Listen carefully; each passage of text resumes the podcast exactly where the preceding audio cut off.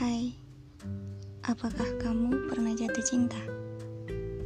Kapan pertama kali kamu merasakannya? Saat remaja? Atau bahkan dewasa? Mungkin sedikit berbeda denganku.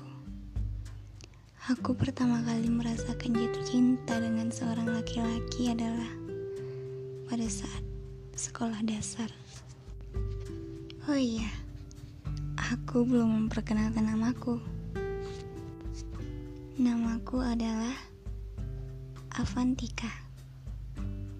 Aku tidak mengerti apakah itu benar-benar jatuh cinta atau hanya sekedar tertarik biasa. Entahlah.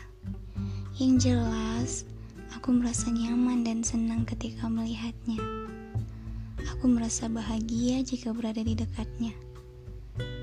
Aku yakin kamu pernah merasakannya juga kan?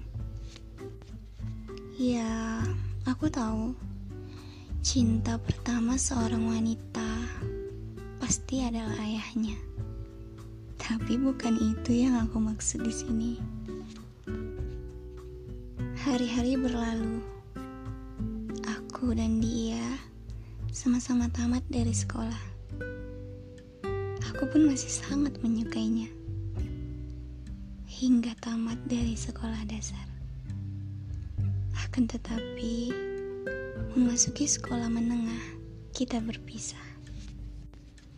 Kita tidak lagi satu sekolah. Dan kamu tahu apa yang terjadi selanjutnya?